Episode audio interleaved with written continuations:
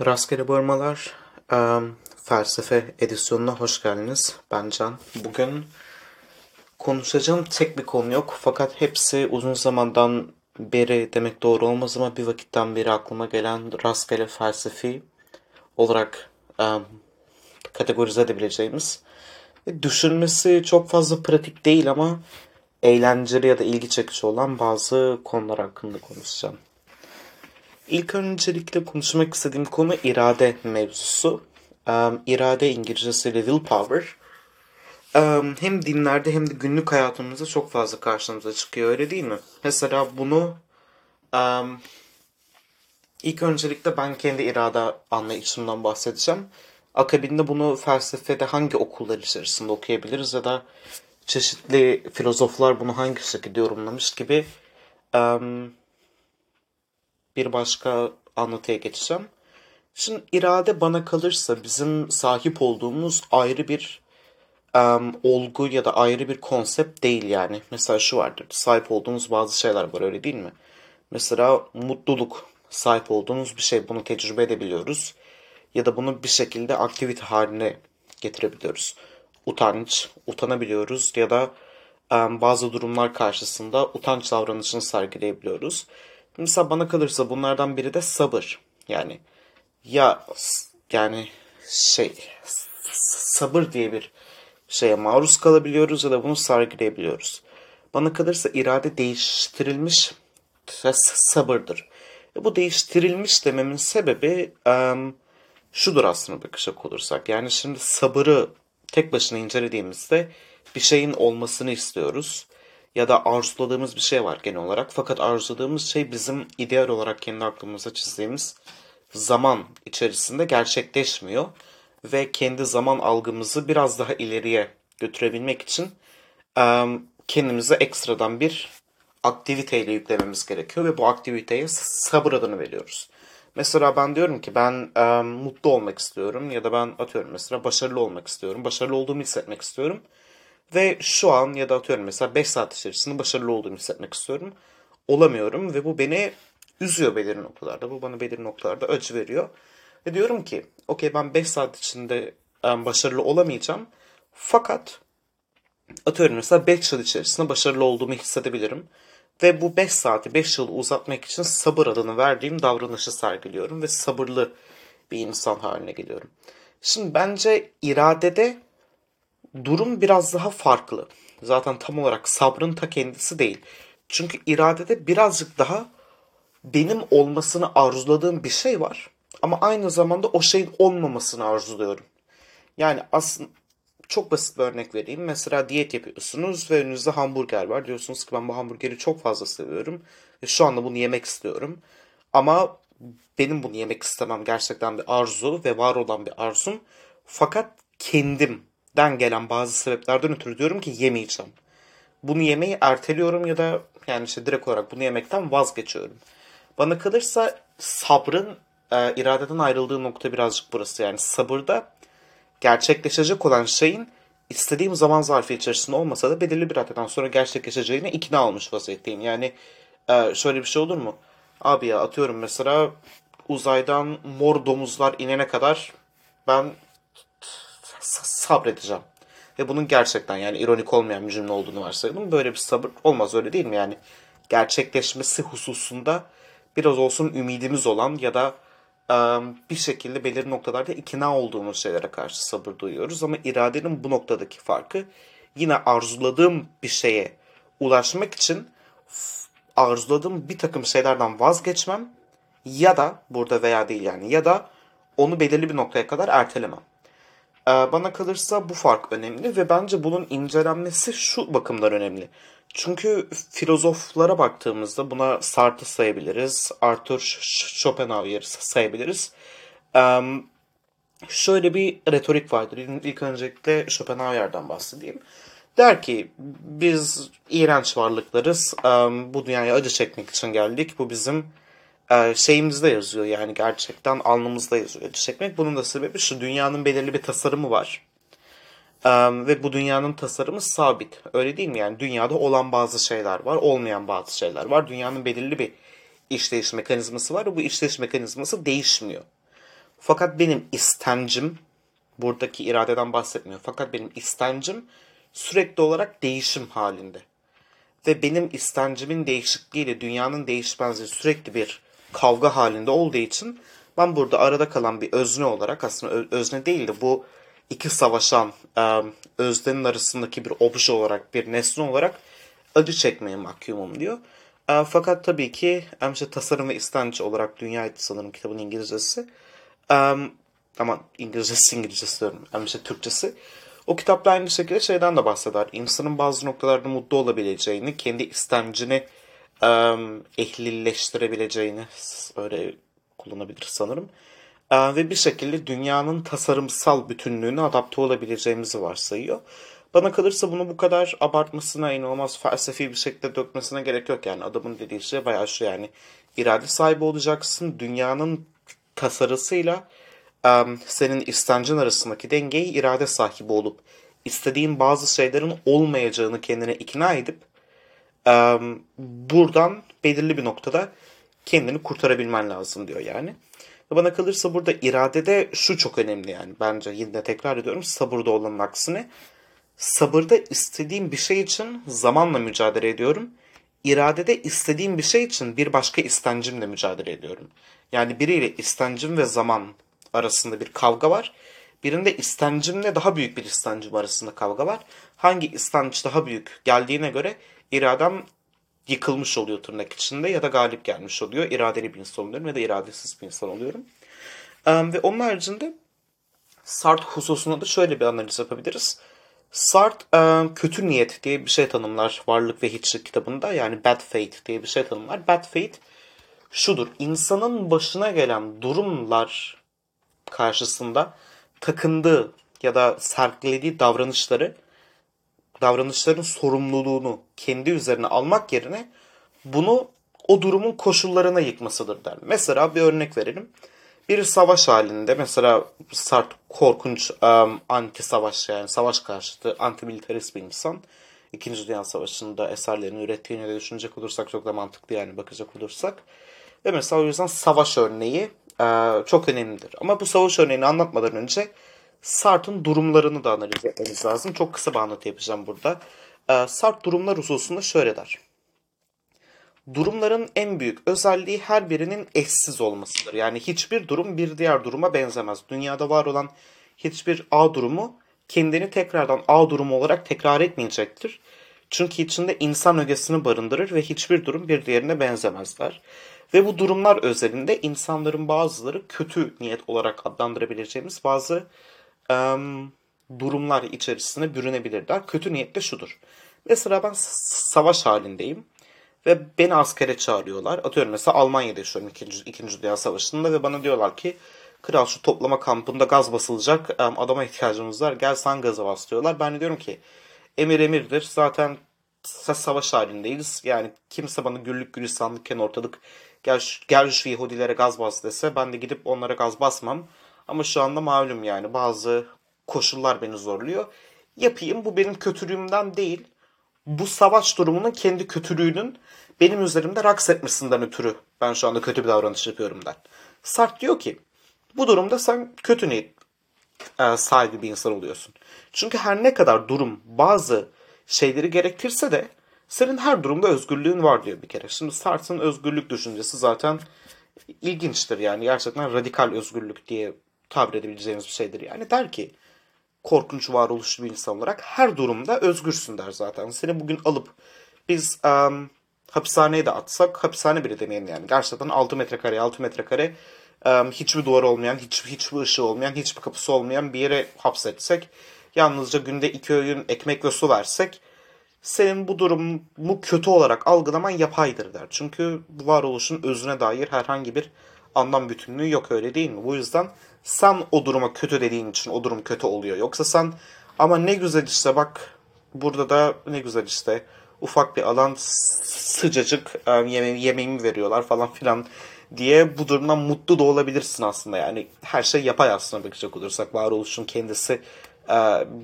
bizim için herhangi bir anlam ifade etmediği için şu anki noktada. Aynısı savaş için de geçerli bakacak olursak. Her ne kadar savaşın durumları bazı şeyleri bizlere mecbur etse dahi iki olasılığımız var. Bu iki ihtimali de Sartre söylüyor.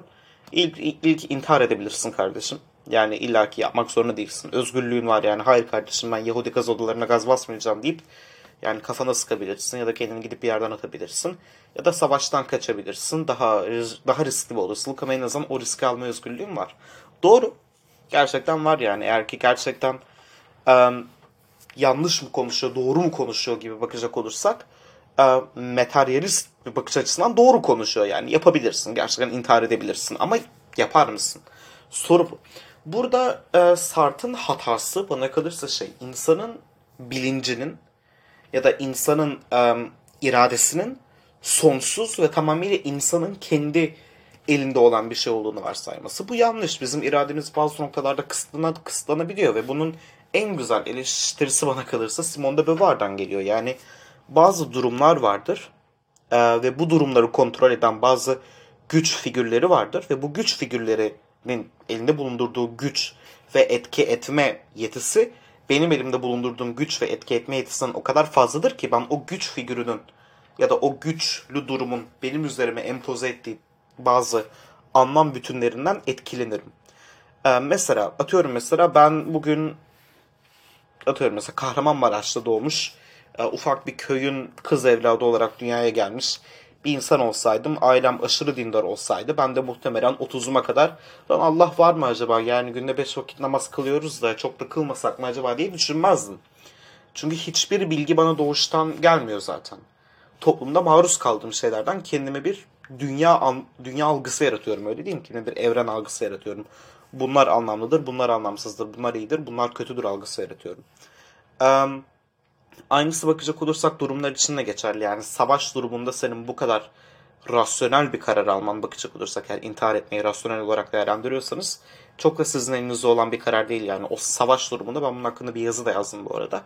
O savaş durumunda senin bazı güç odaklarının teknik olarak konuşmamak gerekirse gazına gelip evet ya Yahudilere gaz basmaya gidiyorum gibi bir algıya bürünmen um, olasıdır ya da meşrudur demek istemiyorum. Burada çünkü şey muhabbetine geliyoruz yani münazarada 6000 yıldır e, verilen konu e, SS subayları SS su, subaylarını yargılıyoruz. Ondan sonra bize diyorlar ki biz sadece emirleri uyguluyorduk. Hükümet e, inanır ki SS subayları meşrudur.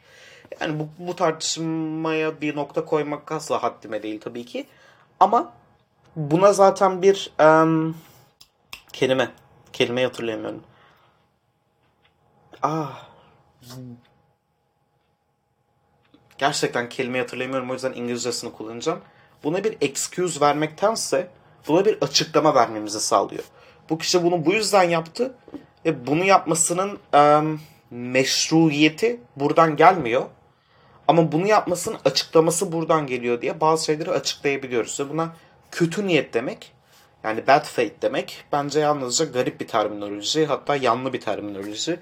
Özellikle ontoloji okuması yapıyorsak gerçi Sartre'ın Varlık ve Hiçliği ne kadar ontoloji kitabıdır o da kesinlikle tartışılır. Um, ama um, özellikle ontoloji okuması yapıyorsak böyle garip terminolojilerden uzak durmamız lazım. Um, bu konuda böyle yani. Sabır ve irade arasındaki farkı iki filozof özelinde birazcık inceledim. Şimdi e, ilerliyorum insancıllaştırmadan bahsedeceğim şimdi. İlk öncelikle hepimiz insanız. Hepimiz insan doğduk. Hepimiz insan gözleriyle bakıyoruz, insan kulaklarıyla duyuyoruz, insan ağzıyla konuşuyoruz ve insan uzuvlarına sahibiz. Hepimiz insanız eğer ki bu podcast'ı dinleyip anlayabiliyorsanız. Ve dünyada gördüğümüz her şey insan perspektifinden geliyor. Ve bizim gerçeklik algımızın inşasının her biri insancıllaştırmaya dayanıyor. Mesela benim mavi dediğim bir şey var. Mesela eğer ki köpeğim konuşabilseydi o muhtemelen maviye bakıp mavi demezdi. Çünkü o başka bir şekilde görüyor öyle değil mi? Yani burada fiziksel bir ayrım söz konusu. Ya da başka bir şekilde duyuyor. Mesela o muhtemelen benim dinlediğim müziklerden zevk almayabilirdi o kadar da fazla. Çünkü onun kulak yapısından ötürü belki farklı bir şekilde duyacak. Ve bu aslında şunu doğuruyor. Bizim gerçeklik dediğimiz şey gerçek gerçekten gerçek olan şey ne kadar uzak olabilir? Ya da gerçekten uzak mı? Gerçeklik gerçekten gerçek mi? Sorularını doğuruyoruz. Ve burada da e, şunu sorgulamaya başlıyoruz. Gerçeklik nedir? Ya da gerçeklik diye bir şey var mıdır? Bana kalırsa bir şeyin neliğini sorgulamak her zaman için çok zor olmuştur zaten. Yani iyi nedir, kötü nedir, gerçeklik nedir, sahte nedir, varlık nedir, hiçlik nedir? Zor, açmazı olmayan um, ve en nihayetinde muhtemelen yani işte totolojik olarak herhangi bir açıklama yapacak olursanız dahi kendi argümanınıza en nihayetinde, en nihayetinde gelip herhangi bir noktaya varamadığınız iğrenç açıklamalar yapacaksınız. Bu yüzden neliği geçiyorum. Yalnızca gerçekliğin toplumdaki um, algısı nedir ve toplumdaki gerçeklik tanımına göre gerçeklik diye bir şey var mıdır? Gerçeklik e, çok basit anlamıyla gerçek olan ve bizim sahte olmayan olarak adlandırdığımız şeydir. Mesela ben size derim ki ben geçenlerde yani işte Joe Biden'la buluştum. Siz, siz de bana dersiniz ki biraz yakına at. Yani öyle bir şey gerçek değil öyle değil mi? Gerçekten yaşanmadı. Yani gerçek değil. Ee, peki ama mesela ben bugün size kalkıp şey desem ben şu an podcast kaydediyorum desem bu sahte değil. Bunu gerçek olarak algılarsınız. Bana kalırsa burada sorgulamamız gereken şey şu. Gerçeklik dediğimiz şey bir tane mi var? Ya da varlığın ta kendisi gerçeklik diye bir şeye gebe mi? Çünkü bizim gerçeklik algımızı inşa etmemizin her biri insancıllaştırmadan dayanıyor. Mesela diyoruz ki ya bu baykuş aşırı yumuşak atıyorum mesela. Ama aslında baykuşun kendi özelinde yumuşak olmak gibi bir anlam yok. Şu anda bu arada varoluşçu bir analiz yapıyorum. Yani atıyorum mesela baykuş olgusunun kendi özelinde yumuşaktır diye bir şey yazmıyor. Ben insan olarak ona geliyorum diyorum ki sen yumuşaksın. Neden yumuşaksın? Çünkü atıyorum mesela bu kitaptan daha az bir şekilde sertsin diyorum. Şimdi bu noktaya baktığımızda zaten gerçeklik olarak kendimize inşa ettiğimiz şeyin ne kadar sahte demek istemiyorum ama yapay olduğunu görüyoruz. Burada da şey sorusu geliyor. Yapay olan şeyler gerçek midir? Şimdi burada gerçekliğin kendisine yapay dediğimiz için gerçeklik gerçek midir gibi bir soruya geliyoruz ve yine bu anlatının başında geldiğim gibi totolojik olarak kendi yani incelemek istediğimiz kelimeye dayalı bir başka soru soruyoruz. Bu açmaz olmayan bir soru gibi. Fakat burada birazcık epistemolojiden yardım alarak bana kalırsa burayı çözebiliriz. Şimdi ilk öncelikle eğer ki genlerimizden gelen ve gerçekten evrimsel süreçte bize kazandırılmış bazı refleksif hareketleri saymayacak olursak bu refleksif hareketlere örnek mesela doğduğunuzda anne sütünü içebilmeniz gibi yani kimse size memeyi nasıl emmeniz gerektiğini öğretmiyor. Öyle değil mi yani ağzınız koyuyorsunuz içiyorsunuz. Ya da atıyorum mesela ağlamanız gerektiğini biliyorsunuz. Bu ağlamayı size kimse öğretmiyor ama bu tarz um, refleksif diye isimlendirebileceğimiz ya da içgüdüsel olarak isimlendirebileceğimiz bazı eylemleri geçecek olursak hiçbir bilgi bize doğuştan gelmiyor. Ben yumuşağın ne olduğunu doğduğum andan beri bilmiyorum. Bunun da çok temel bir sebebi var çünkü bu yapay bir şey. Bu toplumun yani insanların jenerasyonlar boyunca birbirlerine aktardıkları bazı şeylerin artık günlük konuşma dilimize çok fazla um, iç içe geçmesinden ötürü benim vardır ve gerçektir olarak kabul ettiğim bazı şeyler. Şimdi burada bilgiyi hangi şekilde edindiğimize um, bakmamız gerekiyor. Ve burada da insancıllaştırmaya tekrardan geliyoruz. Benim bilgiyi elde etme şeklim tek bir şekilde. İnsan tecrübesinden yola çıkarak bazı şeyleri öğrenebiliyorum sadece. Öyle değil mi? Ve bunun başka hiçbir yolu yok. Çünkü benim bu dünyada algılayamadığım bazı şeyler var. Öyle değil mi? Mesela çıplak gözle mor ötesi ışınları göremiyorum. Ama mesela bir kamera yapıyorum. O kamera mor ötesi ışınları insan gözünün görebileceği, benim gözümün görebileceği ışık tonlarına çeviriyor. Ve ben mor ötesi ışınları insancıllaştırarak onları algılamaya başlıyorum. Fakat benim algıladığım mor ötesi ışınlar gerçekte var olan mor ötesi ışın değil. Onun insancıllaştırılmış yani değiştirilmiş bir versiyonu. Mesela bakacak olursanız matematik de böyledir. Var olan bazı şeyleri benim algılayabileceğim şekilde bir düzene koymak istiyorum. Ve kendime bir gerçeklik algısı inşa ediyorum. Ya burada da şey muhabbetine geliyoruz. Bilgi var mıdır? Bilgi ulaşılabilir midir? Bilgi vardır bence. Bunu daha sonradan konuşuruz. Bu ulaşılabilir midir? Ulaşılabilirdir ama ulaşılan bilgi bilginin gerçek orijinal halini temsil etmez. Çünkü bilginin gerçek orijinal hali insanın limitliliği ya da insanın kısıtlılığı içerisinde ulaşılabilir bir şey değil. Benim e, yani dünyanın en zeki insanı olsam bile ya da dünyanın en algıları açık insanı olsam bile ulaşabileceğim bir şey değil. En nihayetinde dört, kol, dört kolu değil korkunç. İki kolu, iki bacağı, bir kafası olan, iki göz, iki kulağı, bir ağzı olan bir varlığım ve bundan öteye geçemiyorum şu anda. Bu yüzden insancıllaştırma hakkında düşündüğünüzde şimdi mesela çok fazla şey geliyor olabilir. Bunu gerçekten hiçbir pratik basamağı yok. Canlı sen neden bahsediyorsun? Öyle haklısınız. Ama burada şey hakkında düşünmek bence ilginç bir um, zihin eğlencesi. Dilin bu konuya etkisini düşünmeye başlıyorsunuz. Çünkü dil bir şeyleri insancıllaştırmak için kullandığımız en temel yollardan biri öyle değil mi? Mesela ben diyorum ki bu iyidir. Ve ben iyi kelimesini tanımlamadan mesela ben diyorum ki um, atıyorum mesela odamda mum yakmak iyidir diyorum. Ve iyi kelimesini ya da odamda mum yakmanın bana hissettirdiklerini ya da benim bunu neden yaptığımı tam olarak açıklamadan siz yalnızca iyi kelimesinden benim bunu yapma rasyonelitemi anlayabiliyorsunuz. Öyle değil mi? Fakat bunun tek sebebi benim bütün o konsepti, benim mum yakma sebeplerimi bana hissettirdiklerini ve genel olarak mum yakma eyleminin bağlandırdığı, bağlandığı bütün algıları tek bir kelime içine hapsetmiş olmam. Bütün o konsepti, bütün o durumu insancıllaştırmam. Kendi tecrübem içine hapsetmem aslına bakacak olursak. Ve bu noktada bakacak olursak dil özelinde bizim iletişime geçme şeklimiz ya da aslına bakacak olursanız bunu daha sonradan tekrar tar tekrar tartışırız ben öyle olduğuna inanmıyorum ama düşünce şeklimizi dahi dil belirliyor derseniz bu durumda düşüncelerimiz dahi gerçekten herhangi bir şekilde varoluşun kendi özüyle bağdaşmıyor olabilir. Ki bağdaşmıyor da zaten muhtemelen. bu çok ilginç bir konu ve buradan hemen e, insancıllaştırmayla beraber ikinci bir yere atlıyorum şu anda. Üçüncü yani hani yani bu podcast'in üçüncü konusu Tanrı. David Hume um, doğal dinin tam olarak Türkçesini çevirebilmek için şu anda kitabın ismine bakacağım. Um, Diyaloglar ve Dinin Doğal Tarihi kitabında uh, bir anlatı var ve bence bu anlatı çok güzel. Tanrı konusunda bir um, söylem, bir yani işte diyalog var orada.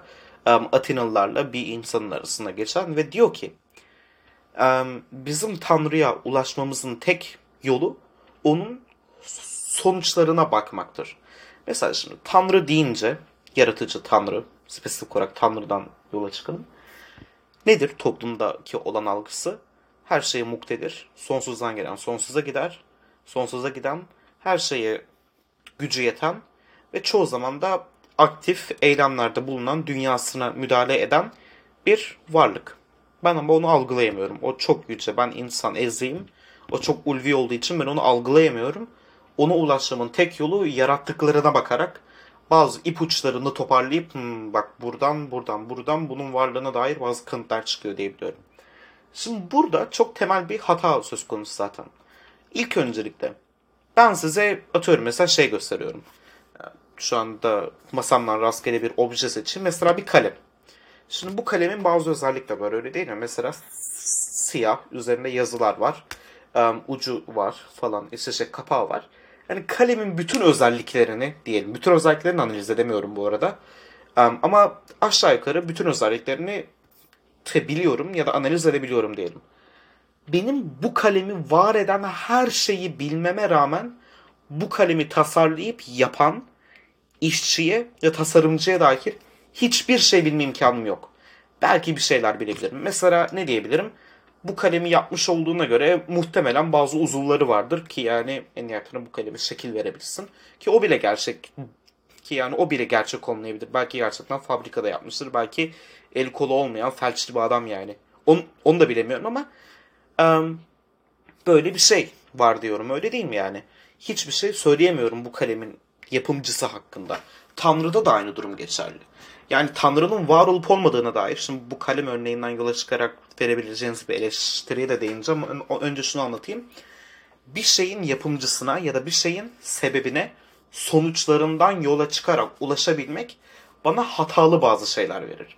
O şeyin yani bir sebep varsa, aman pardon bir sonuç varsa o şeyin bir sebebi olabilir. Evet doğru gerçekten bir tanrı olabilir. Ya da gerçekten belki de toplumda algıladığımız gibi bir tanrı yoktur. Belki gerçekten ulvi bir simülasyon ustası vardır ve her şeyi kurgulamıştır ve bu dünyaya müdahale etmiyordur. Ya da belki her şeye muktedir değildir. Yalnızca bu evreni yaratmaya muktedirdir.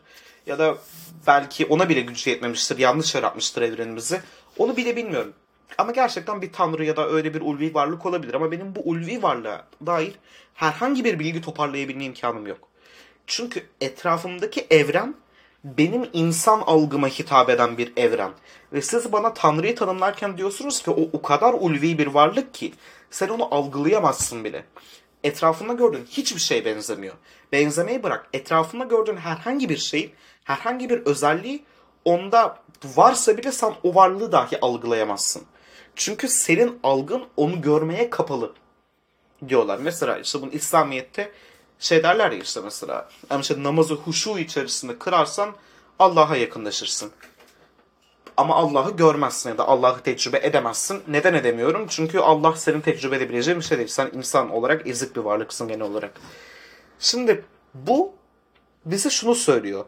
Bir tanrının varlığı yokluğu ayrı bir tartışma. Ona da tekrardan geliriz. Ee, ki hatta muhtemelen bu podcast'te yani şey yani gelirim de şu anda öyle karar verdim. Ama özellikle semavi dinlerdeki o geniş çaplı tanrı e, betimlemelerinin çok da bir dayanağı olmadığını söyleyebilir bize bu mantıksal çıkarım öyle değil mi yani? Tanrı şudur, Tanrı budur, Tanrı evreni yedi günde yaratmıştır. İşte Tanrı ikinci günde dinlenmiştir, Tanrı onu yapmıştır, Tanrı işte, işte şey, Tanrı'nın melekleri vardır bilemem. Bilemem çünkü etrafımdaki dünya benim insancıllaştırdığım ve kendi algıma, kendi tecrübeme göre modifiye ettiğim bir yapay düzlemden, bir yapay gerçeklikten ibaret. Ve Tanrı varsa ve Tanrı eğer ki benim kendime inşa ettiğim bu yapay gerçekliğin içine hapsolmuş vaziyetteyse bu durumda o Tanrı değildir. O benim bu evrende gördüğüm yıldızlar gibi, atıyorum mesela gezegenler gibi, asteroidler gibi olan materyal bir varlıktır ve Tanrı materyal bir varlık olamaz. Çünkü hiçbir şeyin sebebi ta kendisi olamaz. Eğer ki evren diye bir şey varsa ve evren diye bir şeyin ya da varlık diye bir şeyin sebebi varsa sizin anlatımınıza göre bunun sebebi evrenin ta kendisi olamaz. Öyle değil mi? Başka bir şey olması lazım. Diyorum ve burada benim getireceğim şu anda hani şey dedim ya evren diye bir şey varsa evrenin sebebi evrenin ta kendisi olamaz. Dini argümanlara göre. Böyle bir argüman getirebiliriz belki burada ve buradan da şey geliyorum. Tanrı var mı yok mu tartışmaları. Şu anda bu konuyu herkes için kapatacağım merak etmeyin. Şaka yapıyorum tabii ki. Ama bunun önce yaptığım konuşmanın özelinde şu yani. Tanrı varsa bile etrafıma bakarak ya da insan tecrübemin içine hapsolmuş vaziyette onun içine hap, ona dair bilgi toparlayamam, onu tasvir edemem. Bunun sebebi de şudur. Çünkü eğer ki Tanrı benim sahte gerçekliğimin içine hapsolmuş bir vaziyetteyse bu durumda kendisi Tanrı değildir zaten. Çünkü Tanrı tanımı gereğiyle bir şeylere sebep olan bir şey olduğu için bazı şeylerin dışında var olması gerekiyor. Um, ya da benim algımın dışında var olması gerekiyor. Um, deyip algım anlatıma geçiyorum. Tanrı var mı yok mu anlatısına. Şimdi ontolojik argüman şunu söyler. Allah yoksa karşıdaki dağları kim yarattı? Der çok basit olarak. Ve der ki bu evrende gördüğümüz her şeyin bazı sebepleri vardır. Ve bu bir zincirleme reaksiyondur. Yani mesela ben şu anda kalemim ben şu anda kalemi masaya vurdum. Ses çıktı. Neden ses çıktı? Çünkü kalemi masaya vurdum. Neden kalemimi masaya vurdum? Çünkü size bir şey ispat etmek istiyordum. Neden? Çünkü neden size bir şey ispat etmek istiyordum? Çünkü podcast kaydediyorum. Neden podcast kaydediyorum? Çünkü hoşuma gidiyor. Neden hoşuma gidiyor? Bu sebeplerden ötürü falan. Her şeyin bir sebebi var yani. Ve bütün bu şeyleri geriye doğru saracak olursanız bütün evrende var olan bütün olguları ve bütün durumların hepsini bir anda geriye doğru sonsuzluk sonsuz kare değil de yani yani işte trilyon kere trilyon kere geriye saracak olursanız bir tane bir yere varmanız lazım öyle değil mi yani? Evren nereden geldi? Varlığın sebebi nedir? Varlık vardır ve varlığın var olması ve eylemdir bir olgudur ve her olgu ve her durum bir sebebi gerektirir. Bu durumda varlığın sebebi neydi? e, teist filozoflar der ki varlığın sebebi Tanrı'ydı. E, ve burada şey derler. Tanrı öyle bir şeydir ki kendi kendini var etmiştir. Ve kendi kendini var ettiği için buna bağlantılı olarak sonsuzdan beri gelir ve sonsuza gider bizim zaman algımızın dışındadır. E, derler.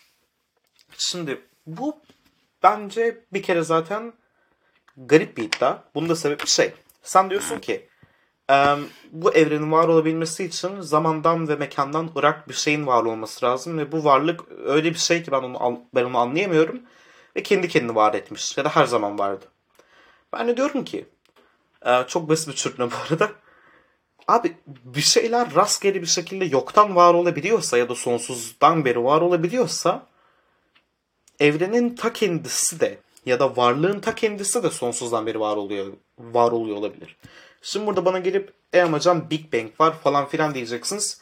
Evren derken gerçekten kozmolojik bir evrenden bahsetmiyorum ben. Varlıktan bahsediyorum. Eğer ki bunu fizik, fizik bilimi içerisinde açıklamayı isterseniz kuantum alan teorisi içerisindeki sanal parçacıklardan bahsediyorum. Yani kuantum alanındaki bazı enerji dalgalanmaları ya da enerji heyecanlanmaları ya da enerji ya da enerji çıkışlarından bahsediyorum. Eğer ki eğer ki fiziğimiz o kadar gelişir ve bundan da daha kök bir şey tecrübe edersek ya da kök bir şey keşfedersek bu durumda o varlığın ta kendisi olur. Eğer ki daha kök bir şey tecrübe edersek o varlığın ta kendisi olur. Öyle değil mi? Um, bu durumda Tanrı diye hayali bir karakter uydurup buna benim algılayamadığım bazı şeyler atfetmek yerine şey niye diyemeyelim? Belki evrenin kendisi kendi kendini var etmiştir ya da evreni var eden bazı şeyler sonsuzdan beri vardır. Çünkü senin anlatımına göre bir olgu var. O, o olgunun adı Tanrı ve bu Tanrı bütün bu saydığın özelliklere sahip olabiliyor. Ama hakkında hiçbir şey bilmediğin varlığın özü bu özelliklere sahip olamıyor. Şimdi varlığın özü derken burada birazcık karışık bir şeyden bahsedeceğim. Gözümüzde gördüğümüz varlıktan bahsetmiyorum. Özellikle fenomenoloji dediğimiz yani işte görüngü bilim ismindeki ontolojik okul şöyle der varlıkların bazı um, nitelikleri vardır. Fakat bu nitelikler varlığı var etmez. Bu nitelikler varlığın kendinden daha sonra gelir. Mesela metal bir yani şey yani demir parçası. Bu demir parçasının demir olması, siyah olması, metal olması, sert olması, belirli bir uzunluğa sahip olması, belirli bir genişliğe sahip olması, belirli bir ağırlığa sahip olması, belirli bir hacme sahip olması bu varlığın kendi özelliği değildir. Ya da bu varlığın kendisi değildir bu varlık var ve bütün bu saydığım özellikler bu varlığın üzerine gelir ve ben bu şekilde onu fenomenolojik olarak tecrübe edebilirim. İnsan algısına uygun hale getirildikten sonra ya da getirildikten sonra ya da ben insan olarak onu tecrübe edebilecek şekilde var olduktan ya da evrimleştikten sonra bunu tecrübe edebilirim. Fakat bu demek değildir ki varlığın ta kendisi benim onu gördüğüm şekildedir. Çünkü varlığın ta kendisini benim onu gördüğüm şekilde um, olduğuna dair ya da gerçekten varlığın ta kendisinin benim gördüğüm kadarından ibaret olduğunu dair elimde hiçbir veri yok. Ve diyorum ki hakkında hiçbir şey bilmediğim varlığın özü bu saydığınız Tanrı'ya atfettiğiniz özelliklerin bazılarına özellikle de burada kendi kendini var etmeye da sonsuz artık her neyse sonsuzdan beri var olma özelliklerine sahip olamaz mı? Bence olabilir. Kafamızdan hayali bir karakter uydurmak yerine böyle de düşünebiliriz. Bence bu bizi panteizme iter. Yani evrenin ya da varlığın, evren demek garip oluyor bence. Varlığın kendisinin tanrı olduğu görüşüne iter ve bu sizi tabii ki eğer ki öyle şeylerden zevk alıyorsanız spiritüel olmaya da itebilir. Beni itmedi. Ben daha çok yani işte gri bakmayı tercih ediyorum bu olayı. Yani öyle olmayabilir. Bu tabii ki bir teori. Ve eğer ki öyleyse bile bence bu spiritüalizme taban tabana zıt bir şey verir bize yani zaten. Çünkü spiritüalizm varlığın özünden gelen bir anlam var. Orada benim göremediğim bir ulvi bir amaç var ve bu ulvi amaç merkezi bir şekilde değil. Her yerde varlığın her köşesinde bunu hissedebilirim falan filan gibi bir um, anlatım var. Ben varlığın kendisi kendi kendine var olmuşsa dahi benim zihnime anlam ifade eden bir amaç güttüğünü zannetmiyorum. Çünkü bunda sebebi insanın yeri zaten e, evren içerisinde çok önemsiz bakacak olursak yani öylesine kaza eseri var olmuş, evrimleşmiş bir yani işte karbon bazlı bir türüz yani ve varlığın bir amacı varsa benim yanlış evrimleşmiş yani şey yani primat zihnime bir anlam ifade etmesini beklemek yani garip olur açıkçası. ya da kendini kendini ne zannediyorsun gibi bazı soruları gibi olabilir. Ama tabii ki bunlardan zevk alıyorsanız yani yapacak bir şey yok. Her insan aynı düşünmüyor demektir o da. öyle. Bu birazcık garip bir anlatı oldu. Bu insancılaştırmadan David Hume'un agnostisizm anlatısına kadar bu arada kitabın içindeki tek argüman bu değil tabii ki. Yalnızca bunu söylemek istedim şu anda. Ondan sonra da Tanrı var mı yok mu gibi bir tartışma. İlginç olur tabii ki ve bir eleştiri getirmek gerekirse benim yaptığım anlatıya da şöyle bir şey diyebiliriz. Belki gerçekten bir Tanrı vardır. Hadi hadi sizin istediğiniz olsun. Allah var diyelim. İslamiyet doğru. Um, ve Allah o kadar ulvi bir varlık ki ben onu algılayamasam bile kendi yarattığı bu kusursuz ve mükemmel dünyaya insanoğlunun ve cinlerin ve diğer yarattığı kavimlerin onu anlayabilmesi ya da onun varlığına ulaşabilmesi için belirli şeyler hapsetmiş. Belirli ipuçları koymuş. Ve ben onun bana verdiği bu aklı kullanarak bu ipuçlarını bir araya getirip onun varlığına ulaşabilmeliyim gibi bir anlatı yapılabilir. Ama burada da şöyle bir eleştiri getirmek bana kalırsa doğru olur. İnanç dediğimiz şey zaten um, kanıt istemez. Kanıt olsaydı zaten inanç olmazdı, bilgi olurdu. Mesela hiç kimse size sen atomun var olduğunu atıyorum at, atomun var olduğu olduğu da garip yani. Atıyorum mesela kimse size abi sen yani işte dağların var olduğunu inanıyor musun gibi bir şey söylemiyor öyle değil mi? Çünkü yani karşınızda dağ var. Ama şey diyorsunuz. Abi Allah'ın var olduğuna inanıyor musun diyorsunuz. İnanmak ile bilmek arasında bir fark var öyle değil mi? Bana kalırsa aradaki fark şu. Bilmek kanıt yükü olan ve kanıt yükünün hepsini toparlayabildiğim, bütün varlığına dair ya da doğruluğuna dair bütün o delilleri toparlayabildiğim şeylerin bütünlüğüne bilgi diyorum. Ve bunlara sahip olma halime de bilme yani bilmek diyorum. E, fakat inanmakta birazcık daha farklı bir şey var. Kanıt yükü olan bir şey var ortalıkta. Ya varlığına ya da doğruluğuna dair ya, ya da geçerliliğine dair. Fakat kanıt yükü bütün o delillerin toplamını bir araya getirdiğinizde dahi açıkta belirli bir alan bırakıyor. Yani varlığına ya da doğruluğuna dair kesin bir kanıt bulamıyorsunuz. Ve o arada kalan boşluğu ekstradan bir bir başka değişkenle um, tamamlamanız gerekiyor. O değişken bana kalırsa inanç oluyor bu noktada. Yani mesela atıyorum mesela Allah var diyorum. Allah var diyorsun. Ben de diyorum ki niye var? Sen diyorsun ki bak işte atıyorum mesela bu kalemin bile bir yaratıcısı varsa bu kainatın bir yaratıcısı nasıl olamaz diyorsun. Ee, ben de diyorum ki okey bu bir kanıt. Gerçekten de ontolojik argüman zaten. Bunu istersen uzun uzun tartışabiliriz diyorum. Ama ondan ama ondan sonra diyorum ki atıyorum mesela ama bu net bir kanıt değil yani en nihayetinde bu kainatı yaratan Allah olmayabilir. Atıyorum mesela belki gerçekten Yehova'dır yani. Nereden bileceğiz? Belki yani Yahudiler haklıdır.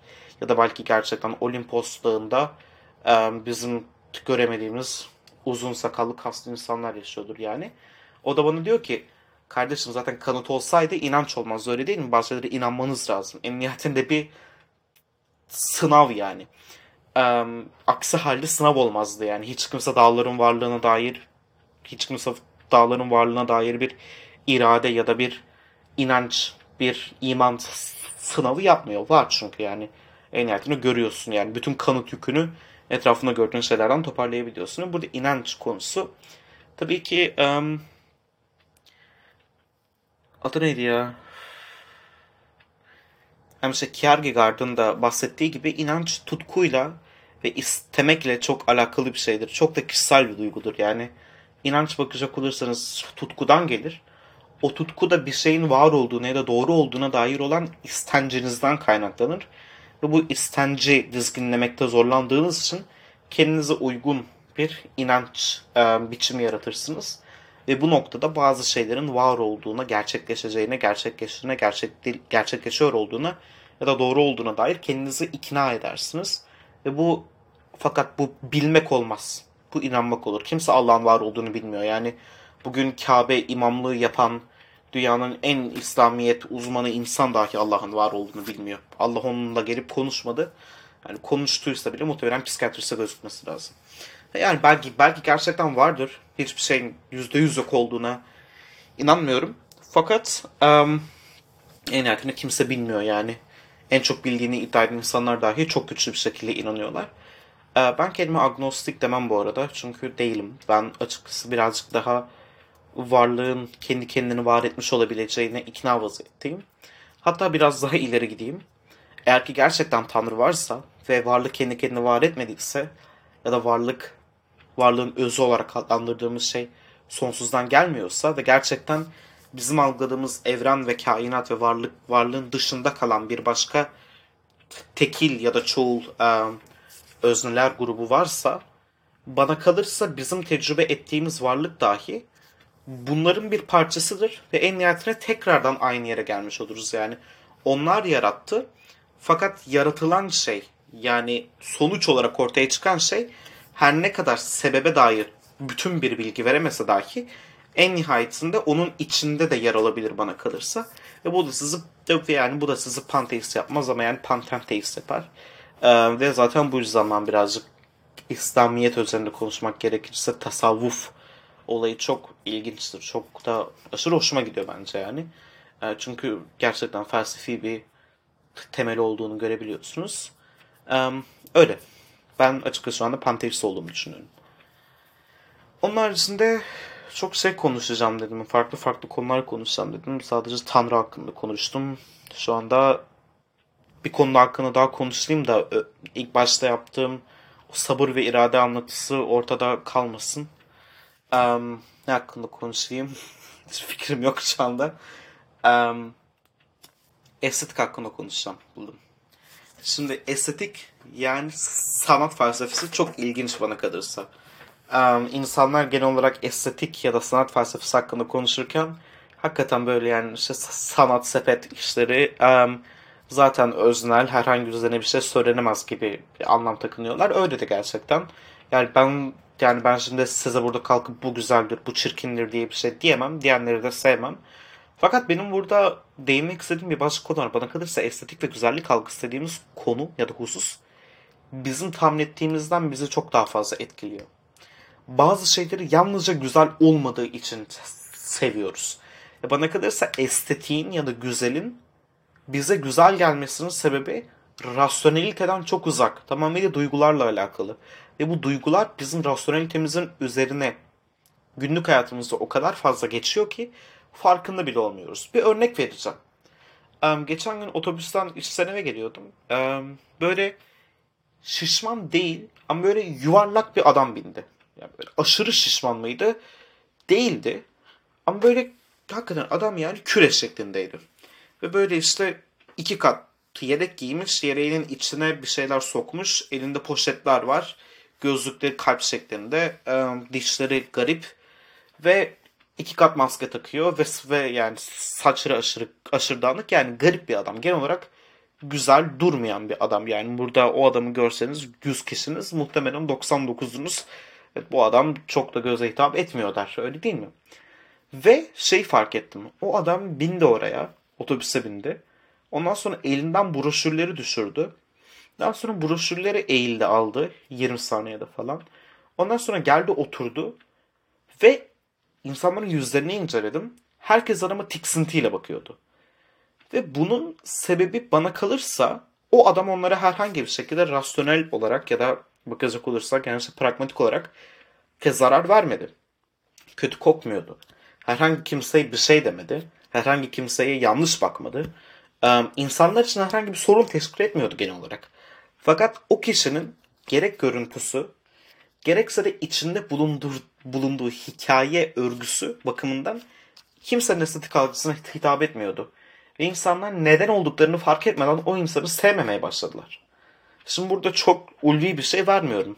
Günlük hayatta hepimiz gözümüze hitap etmeyen insanları otomatik olarak sevmediğimiz algısına kapılıyoruz öyle değil mi? Genel olarak bunu kafamızdan evet doğru ben bu adamı sevmediğime karar verdim gibi bir anlatım yapmasak da en nihayetinde bir ön yargıyla bakıyoruz bazı zamanlarda ya da bazen um, o kişi hakkındaki düşüncelerimiz o konu o karakter hakkında net bir şekilde um, mantıksal bir bütünlüğe oturmadan şekillenebiliyor.